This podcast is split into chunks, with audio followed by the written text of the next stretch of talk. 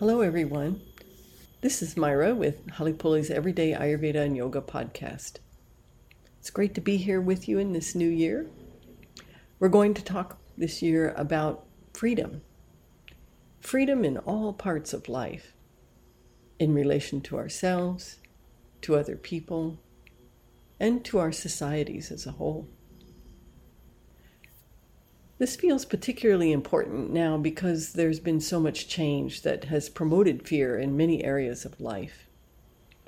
And the more we allow fear to control us, the more we tend to look for outside forces to save the day, which is disempowering.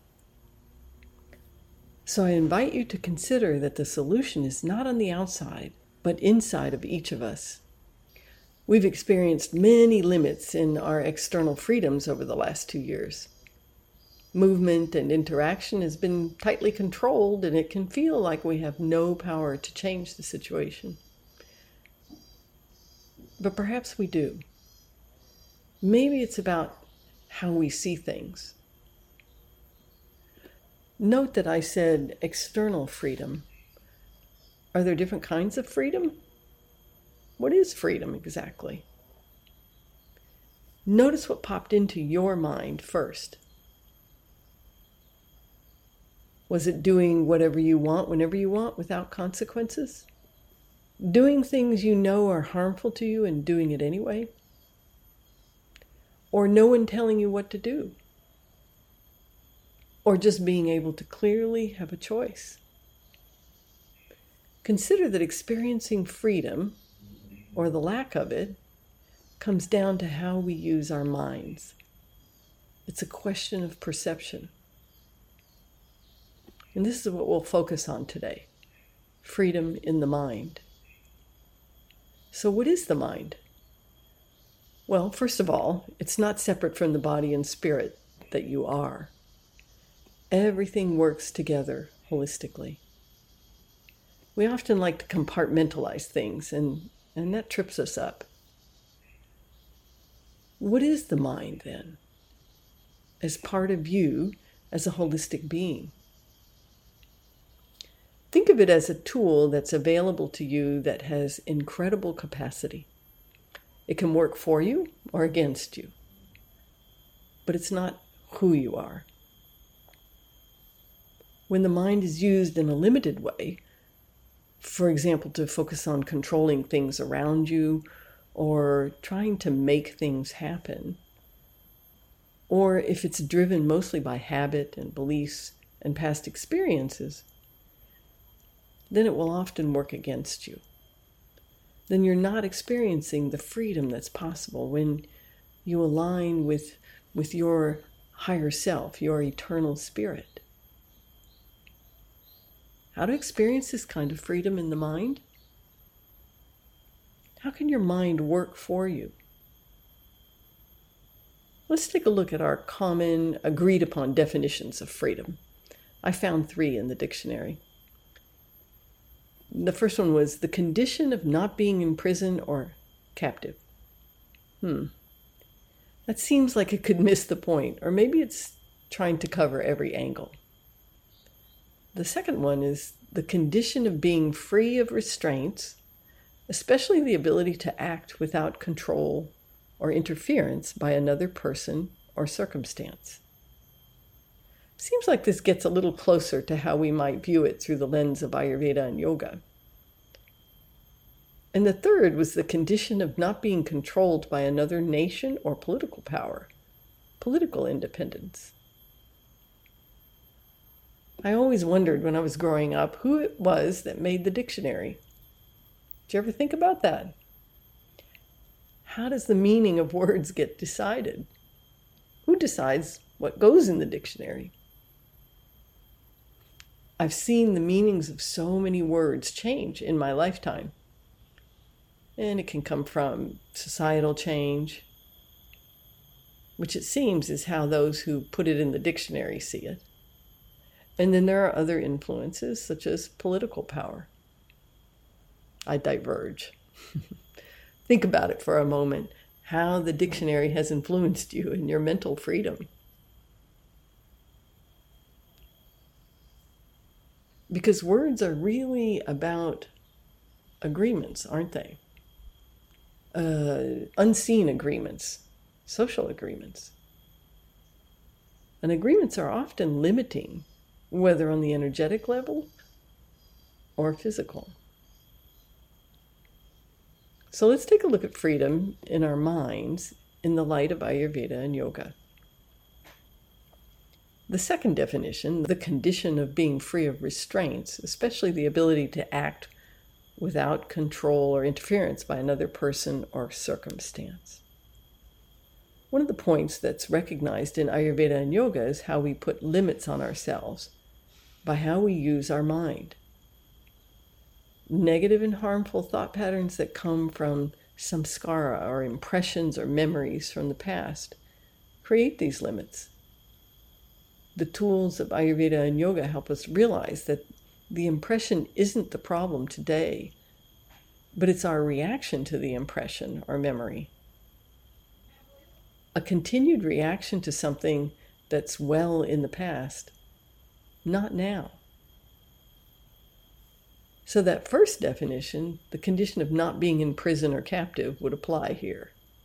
It's our memories and reactions to them that hold us prisoner. But is moving away from something true freedom? Have you ever done this and moved right into another mental trap for yourself? A relationship or a set of circumstances? What about compulsion and attachment to certain food and or drink? Is it freedom to make the move away from it? Or is it the ability to stay away without further consideration? Or is there more? When we seek freedom from something, we're often still attached to that same thing in some way. And so, even if we change our external circumstances, we can leave a boyfriend or a girlfriend, we can quit the job, we can try really hard to stop eating that thing. We often end up recreating the same situation again. I'm not saying you can't experience a moment of freedom when you're moving away from something. You can, I have that sweet sense of relief can come after making a decision or actually changing something. A shift of energy. Interestingly, though, change can bring relief and freedom, or it can bring up fear and then possibly freedom. But we won't experience freedom if we choose to hold on to the fear. If we continue to approach change as negative, then we remain trapped by our mind's reactions. And this often creates a sense of internal weakness. And it's a result of our samskara, our memories. We shape so much of our persona, our personality, the mask that we wear, solely based on these past experiences. Now, you might say, but this is my experience, so yes, I'm living through it. Yes. But sometimes, perhaps, again and again and again. But there's more to it than that. It's easy to feel like the mind is what's in control, as if it's what's fully in charge of all our behavior as if we have no real choice in our reactions to what's going on outside of us or around us. It can even feel a bit like a runaway train. I've certainly felt that way before. And this can be really mild or extreme when the doshas, or the five elements within us, are out of balance. The body and mind become imbalanced our thinking goes way off. It can also happen when Agni, the digestive fire, is out of balance. Did you ever eat a meal and feel like you didn't eat at all just an hour later? Or have you ever found yourself not eating for a whole day and then being famished and overeating? This is all related to Agni. I actually thought it was freedom to forget to eat all day. I didn't have to take the time to do it. And then I would feel like I could eat the entire refrigerator. So we can use the mind as a reactionary tool, as most of us do. Or we can use the tools of Ayurveda and yoga to move toward freedom by treating the mind as a tool and a gift, and to allow ourselves to experience it moment by moment. There's a verse from the Rig Veda, the Vedas being the original source of Ayurveda and yoga, and it calls for people to come together, exchange views freely and harmoniously. So think of that in terms of your mind. It's not really about black and white, about right and wrong, and we see this kind of extreme opposition happening today. Rather, it's allowing each individual their perspective and experience. Perhaps this is freedom in the mind.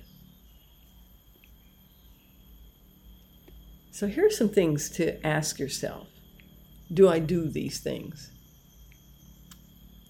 Make decisions for myself or feel I need permission from someone or something outside of me? Do I compare myself to others before making a decision? Do I doubt every decision and worry about it? Do I allow myself to think independently? Am I able to allow differences of opinion and agree to disagree? Am I compulsively thinking about things such as food, drink, shopping, social media, or my relationships? Do I think in kind and loving ways toward myself, toward others? Or is my mind more like a smelly trash bin? Do I feel like a victim of my mind or that I'm taken hostage by my mind? Consider the climate in your mind at any point. Something like the weather. The mind can be stormy with disturbed dark clouds, or it can be a sweet, gentle morning sunshine with a light breeze. Which would you like to have? You do get to choose. The mind can become highly aware without talking to itself. We don't have to be thinking all the time. It is possible for the mind to become still and to reflect perhaps the outside world as we interact with it. But this is difficult because we're disturbed by our thoughts. The thoughts being a reflection of our impressions, memories, and our book learning, rather than our current experience. So our minds spend time in the future and the past, which are quite limited relative to the actual experience of now. Then, because we practice, meaning repetitive behavior, thinking about the past and future with this shell of an approach, then we become dissatisfied.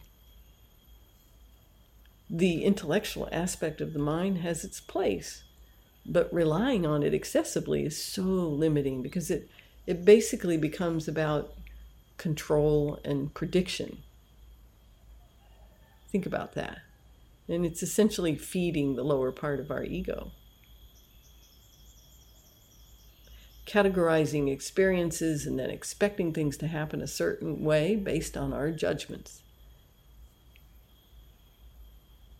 This then has us become less flexible and it creates fear of the future when we could be opening up to it. And life also becomes pretty boring and we we don't really have any space for surprises, which frequently bring us great joy in life. So, how do we have freedom from the mind? How do we use the mind as a tool? And this is what the practices of Ayurveda and yoga offer us. When the five elements, or the Panchamahabhutas in Sanskrit, are balanced within us, then we have the opportunity to have some freedom from the antics of, of our minds. Excess or deficiency of those elements have a significant effect on the mind and our ability to see life clearly. The key then is to balance the doshas, which are the elements in combination, and to take care of Agni, our digestive capacity. And to spend our time in things that move us toward our higher self rather than away from it. What and how we eat plays a big role here but so does everything about how we live, everything we expose ourselves to. And this is what we look at in Ayurveda conscious breathing, pranayama, and meditation, following the yamas and niyamas from the Yoga Sutras of Patanjali. These are wonderful tools from yoga that are available to us. Remember, freedom is in the moment, it's now. Freedom is the essence of what we are. Some of us may think we need to earn it, to fight for it, to protect it, but it's always there inside of us. When you remember that, the outside starts to reflect it. The beauty of your surroundings reveals itself. You see the person who could use a smile and can offer them one the dog or the bird that wants to say hello to you. Gently and persistently training the mind with the tools of Ayurveda and yoga gives us the opportunity to open our connection to our spiritual self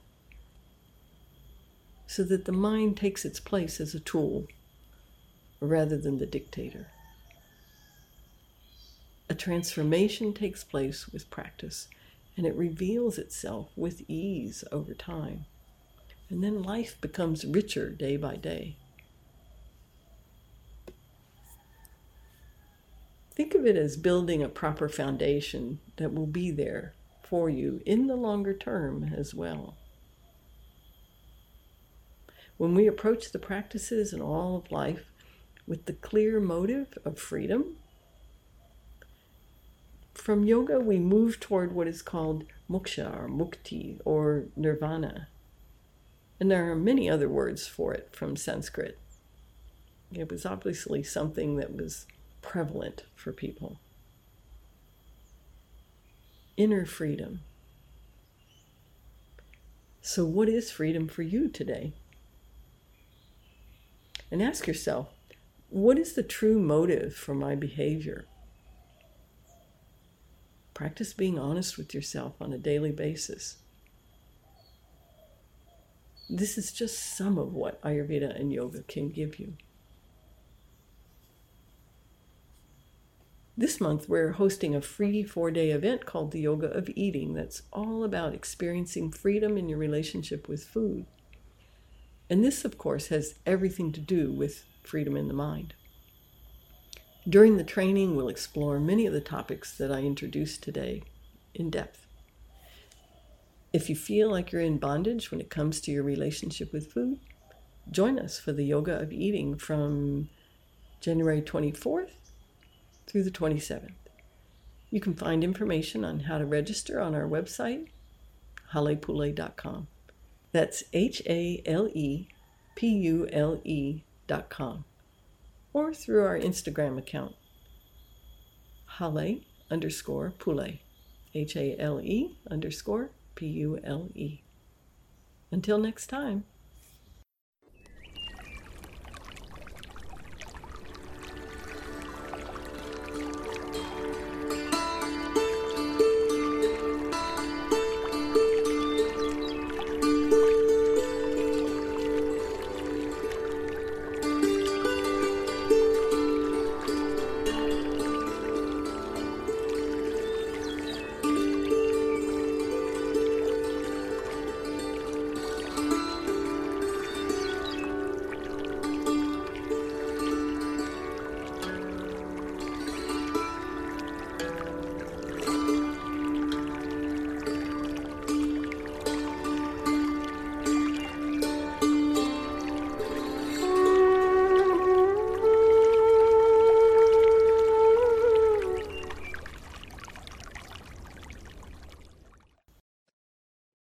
In Ayurveda, we understand that we each have a unique constitution. Halepule's tridoshic approach is ideal for families and supports multiple constitutions. You can cultivate sattva in cooking, knowing that you're making meals that support everyone's constitution. Subtle adjustments may be required, but it doesn't need to be a stress point. To learn our Tridoshic approach to create nourishing meals, join Simple Ayurvedic Cooking with Halepule. The recipes are easy, delicious, and will leave you feeling energized. And the link to join is in our show notes.